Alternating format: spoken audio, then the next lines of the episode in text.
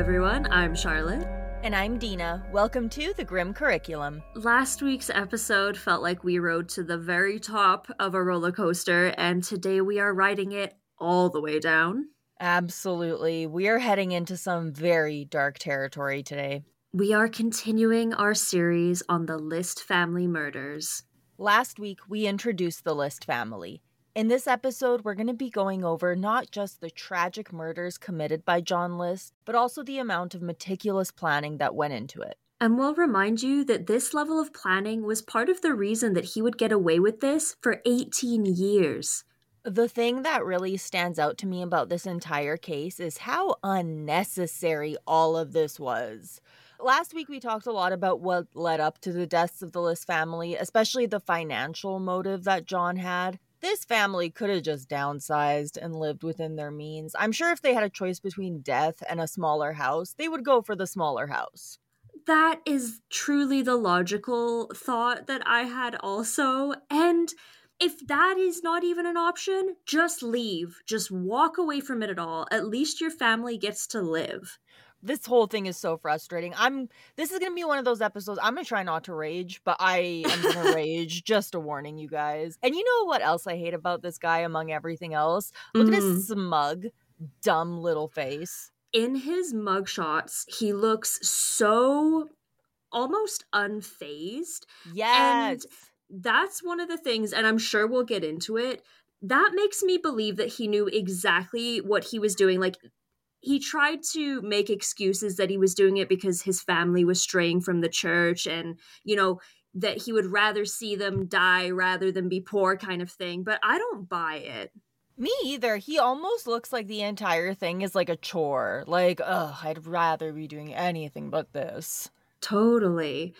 So at this point in the story john is completely spiraling He's been unemployed for quite some time. The family has essentially run out of money, and the majority of them have completely stopped going to church. In his mind, things couldn't get any worse.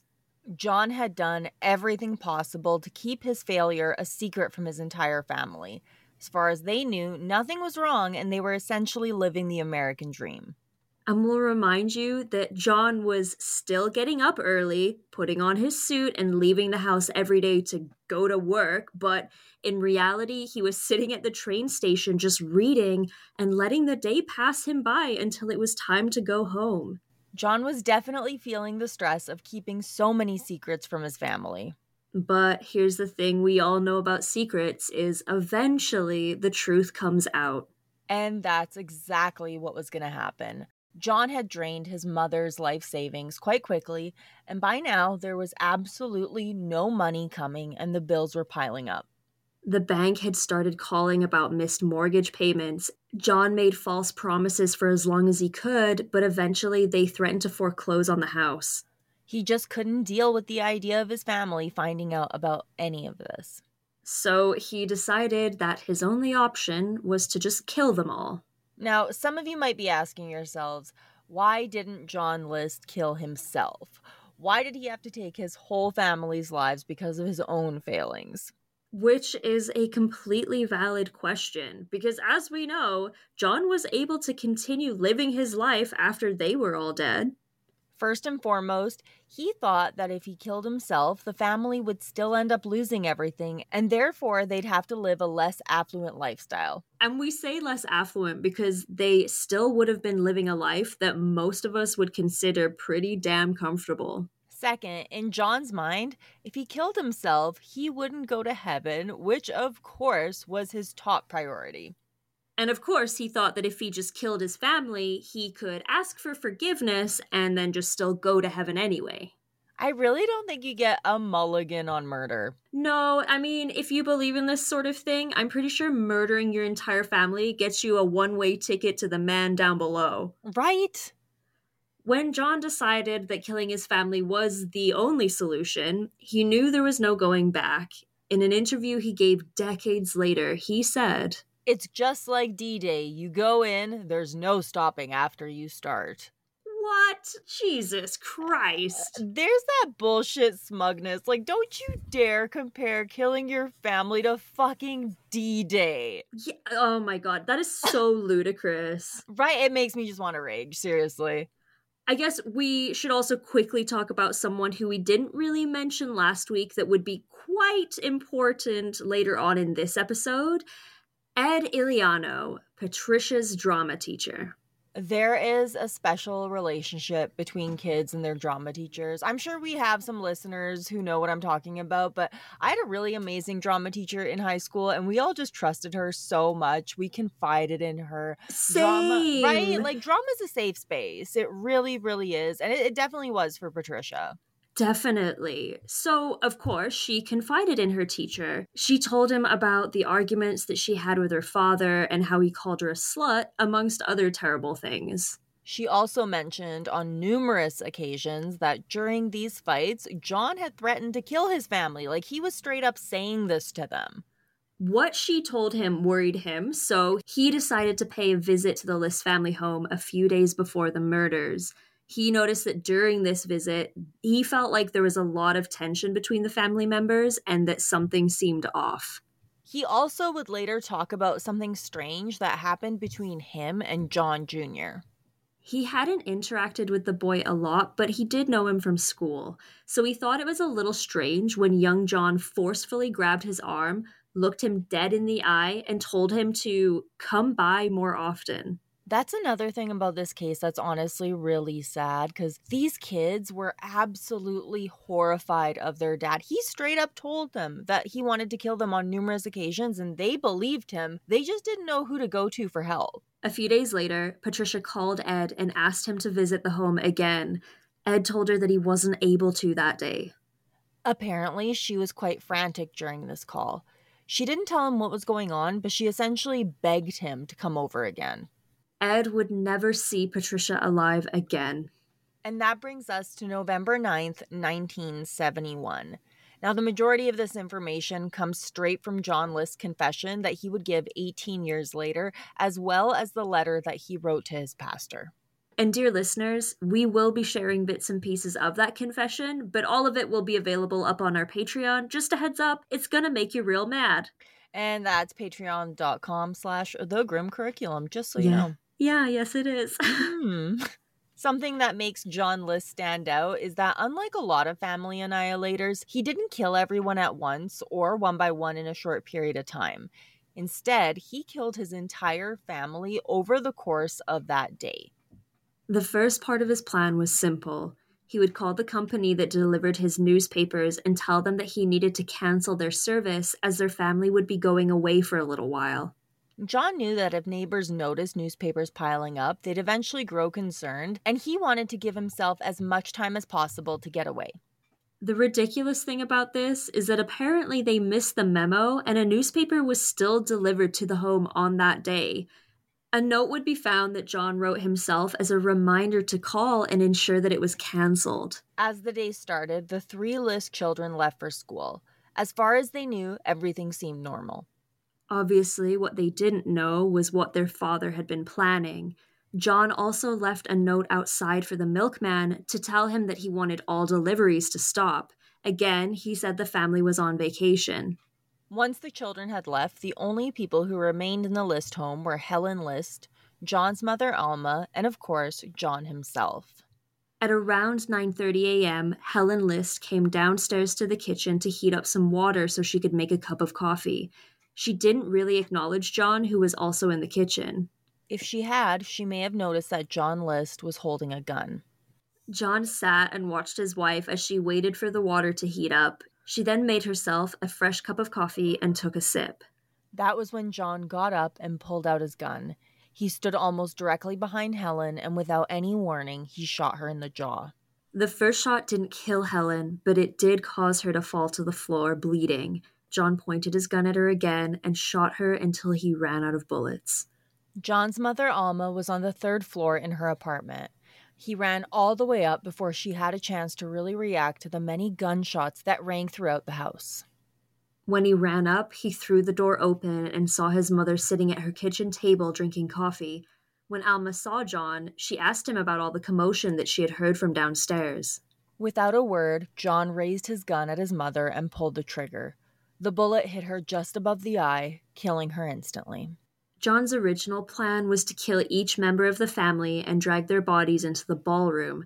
However, as John said in his confession, Alma List was not included because she was far too heavy to move.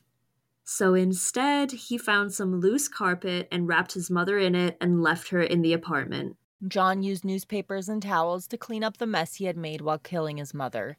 He would later claim that this was to show quote unquote respect. As for why he even chose to kill his mother along with everyone else, John List would say this in his confession Mother got involved because doing what I did to my family would have been a tremendous shock to her at this age. Therefore, knowing that she is also a Christian, I felt it best that she be relieved of the troubles of this world that would have hit her. He's so pompous. He has I, such an elevated opinion of himself, even though he is literally the blandest failure you've ever heard of. I hate that despite everything he does, he still tries to make himself out to be some kind of a hero. He's killing them to spare them. He's killing them to do them a favor. He's trying to justify that it's the right thing to do when in reality he sounds crazy again, he's trying to justify it, and I don't think he realized how much he's trying to justify it to himself as much as he is everybody else. Seriously. After this, he then made his way back downstairs to the body of his wife. He grabbed Helen by the feet and dragged her to the ballroom. He then got some sleeping bags and laid them out in the ballroom so that they would be there after he killed his children. He laid Helen out on one of the bags and then cleaned up the trail of blood that led from the kitchen to the ballroom. John then showered and cleaned all the blood off of himself, because at this point he was quite covered in it. He then put on a fresh suit and continued on with his day. Once he was clean, John sat down and wrote letters to the children's schools saying that they would be gone for an undetermined amount of time due to an illness in the family. After he did that, he went outside and did some yard work to ensure that the front of the house looked as nice as possible at this point, I think he's absolutely lost it. He's outside in a suit and tie mowing the lawn after he just killed his wife and his mother at essentially point blank range. Like, this is absolutely wild. To do all this and then try to justify it the way he did, and then to do these things, it just yeah, something's not clicking in there, John. oh, absolutely. Like there is something going on. Like there's something in his little reptilian brain that is just not Yeah, the, the switch has flipped. yep. Now, by this point, John has had a pretty big day, to say the least. Lunchtime was approaching and his belly was starting to rumble, so he decided to take a small break from annihilating his family and stop to make himself a sandwich. As far as he was concerned, his plan was going perfectly. All that was left now was the children. His intention was to kill them as they arrived home, However, this is when his plan began to go slightly off course. At around 12 p.m., Patricia called John from school to say that she wasn't feeling well and that she needed him to come pick her up. Like the dutiful dad he was, John did as he was asked. He picked Patricia up and drove her home without a single word, knowing full well that the second they walked into the house, he would kill her. When they got home, Patricia took some time grabbing her books from the car. While she was doing that, John quickly walked into the home and prepared himself for what was to come next. Patricia walked into the home. As soon as John saw her, he raised the gun and shot her at point blank range in the back of the head. She died instantly before she even realized what was happening. John dragged her body into the ballroom to join her mother. After he killed his daughter, John showered yet again and changed into another clean suit. By now, it was around 1 p.m. He then left the home to run some errands. He went to the bank to cash a small check, and he then went to the post office and sent off the letters that he had written to the kids' schools. He then filled out an application to have all of the mail held for the family at the post office for 30 days. Because remember, his entire plan was to essentially give himself as much time as possible to get away after the murders without anyone noticing. So, in his mind, he thought if no mail was piling up, the neighbors would assume everything was fine and they'd just leave everyone alone. He also arranged for a letter to be delivered to the List family home later on that day containing a letter as well as a key. We will get back to that later. John then took out the last few dollars from his mother's bank account, therefore ensuring that he had taken literally everything he could from her. A few hours later, Fred List finished his day at school and went to work. He had a part time job and was known to be a really good kid. That's something that we didn't really openly state here. These kids were all pretty well behaved. They were good students, and aside from the small amount of experimenting that Patricia had done, they didn't really rebel in any way which is pretty wild considering the fairly abusive environment that's going on right now to be not, honest. right not to mention it's the 70s i feel like that was the time to like rebel you know what i mean? Yeah i i remember thinking when we were recording the last episode that there's a lot of parallels here to the amityville case mm-hmm. um except that in this particular case all of the kids were great, whereas obviously with Amityville, Butch was off the deep end. Again, another entire family familicide. Mm-hmm. Fred heard that his sister was sick that day and was worried about her. The two were quite close, and he genuinely cared about his big sister. He phoned his father to ask if he could pick him up from work so he could come home and take care of Patricia which is okay. I can't say there's too many little brothers that are that willing to go out of their way for their big sisters. Like, what a sweet guy. That's what the reports about him say is that he was a really caring kid. He was sweet. He was cuddly. Like, he was just uh, a really, really gentle hearted child. And John is annoyed by this new development, but he did agree to pick up his son. Just like he had done with Patricia, John drove Fred home without a word. When they arrived at the house, he hurried out of the car and into the house where he waited with a gun for his youngest son. John walked up to his son and looked him in the eye. He then raised his gun and shot him in the head. Fred died instantly. Just like he had done with Helen and Patricia, John dragged the body of his son into the ballroom. Now, John Jr. was the only child left.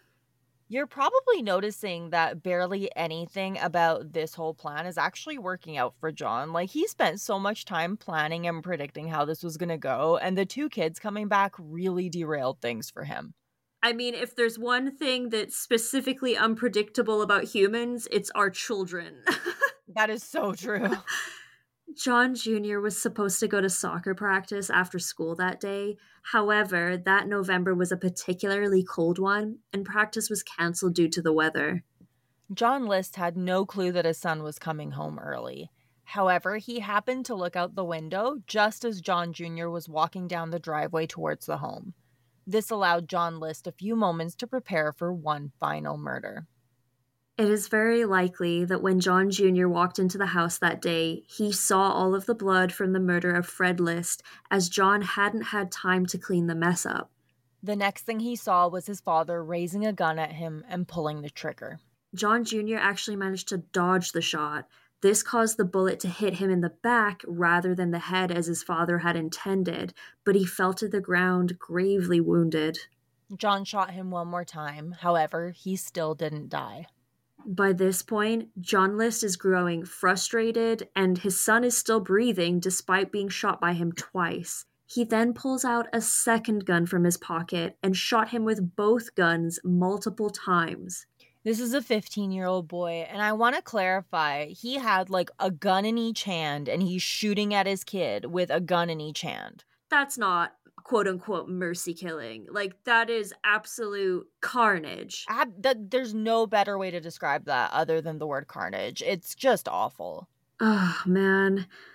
All in all, he shot him a total of 10 times. The rest of the deaths happened relatively quickly, but I feel so incredibly bad for John Jr. because he had time between the first shot and the shot that finally killed him where he was probably so scared and so confused about what was happening. John List then dragged the body of his son into the ballroom with the rest of the family. Except poor Alma, who was still upstairs wrapped up in a carpet. Once John Jr.'s body was in the ballroom, John rearranged all of the bodies. We talk about crime scene photos a fair bit on the show, but the pictures from this scene are absolutely haunting because oh, they're rough right? guys. Oh my, there's something about the bodies just laying side by side in this gorgeous room. It's horrifying. Something else I noticed was that, okay, John covered all of their faces, including Alma, but in the crime scene photos, Helen's face isn't covered, and you can see this horrified look still on her face. Yes, I noticed that too. And it shook me a little bit. They are quite graphic. They are, and I wonder, like, if he didn't bother covering her up for whatever reason, or if she was uncovered. But that one, like, I was scrolling through the photos and I stopped at that one. That it was holy shit. Like, this is awful. John stood in the ballroom looking at the bodies of his wife and children, and despite the few minor hiccups, things had gone relatively according to his plan. He then dropped down to his knees and began to pray. Like we mentioned before, his plan was to kill them and then pray for forgiveness to ensure that he would still be able to get into heaven. And again, we'll remind you all that his entire thought process was that he would live out his life and that once he finally died, that he just would get into heaven and his family would be happy to be reunited with him because either they wouldn't remember that he systematically murdered them one by one or that maybe they'd just kind of be over it. Right. Like and again, this is delusion at its Oh, finest. Like absolutely.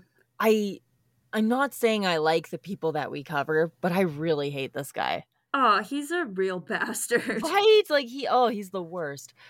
Now, at 5 p.m., the letter that we mentioned earlier was delivered to the house like John had arranged. He set it aside. Two hours later, he phoned a man he considered to be one of his closest confidants, Pastor Rehwinkel. He told the pastor the same story about the family leaving town for a little while due to a family emergency. And after he got off the phone with the pastor, John phoned Ed Illiano to tell him that Patricia would be away for a little bit and would not be attending drama club until further notice.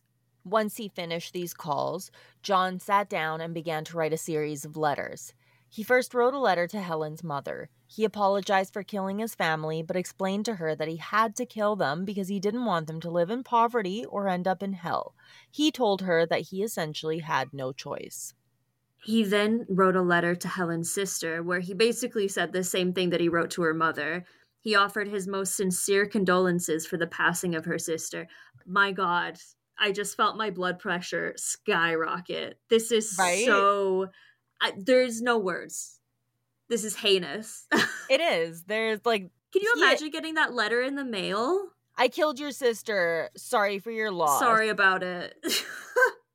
And and it's im- not even like sorry for doing it sorry for your loss like oh i'm sorry that your sister died i'm sorry like i'm not sorry that i caused her to die I think about the reaction that they must have had upon receiving these letters because there was probably a moment where they were just like, wait, this can't be real. is this a joke like is this some kind of sick twisted mean cruel joke Right? Because, like, this is just not something people do.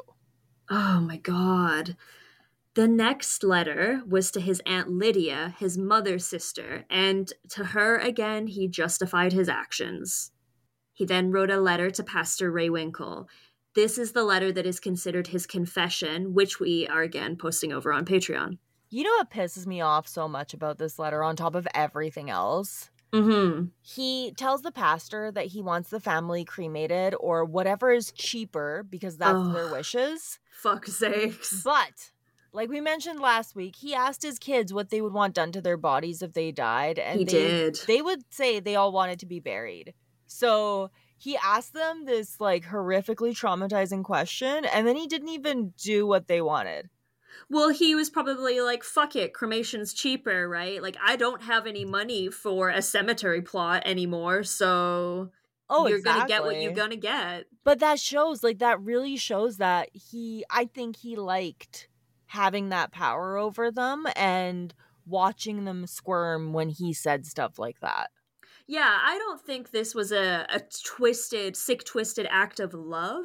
I think he was sick and tired as, of his family because he blamed all his fam- failures on them, more or less, right? Even though he's clearly the problem here. And he probably, yeah, he probably enjoyed it. I don't think he liked his family very much. No. Like he he didn't like Patricia. He didn't like the fact that she was into art and all of this stuff he thought was weird. The the boys, he didn't really care too much for them. Helen, she Helen's like sick with syphilis. I'm sure they didn't have much of a sex life. I would think not. right? So, like, there's not much in his life that's going too well. He wanted to get out. There's no other reason. I don't buy the whole, like, oh, I wanted to spare them thing. He just wanted out and he was a chicken. He didn't want to do anything else. Yep, I completely agree. Once he wrote the letters, he opened the letter that he had had delivered to the house earlier that day. And like we said, it contained a key and a note. He used the key to lock the letters he wrote in his desk and then he left the note on the desk. The note contained instructions for whoever found his family to contact the police and use that key to get the letters that he wrote. This is so complicated. Like, does, who does he think he is? Like, fucking Jigsaw? For someone who hated drama so much, he was pretty fucking dramatic. I tell you, there's no one more dramatic than a man that is bland.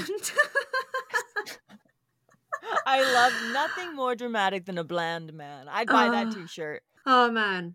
So, after all this, he made himself dinner and just had a nap. He woke up just before dawn the following morning. He then went through the house and got all of the photos of his family that he could and destroyed them. This was in the 70s, so this is the time when the only photos that existed of people were physical photos. If you got rid of all the photos of someone that existed, that was it. It's basically like you're erasing them. And you'll notice there aren't many photos of the List family. Like, there aren't a ton of like family photos of them together or anything like that because the only photos that were left were ones that their family members had. That's incredibly sad. It really is. He went out of his way to try to erase them.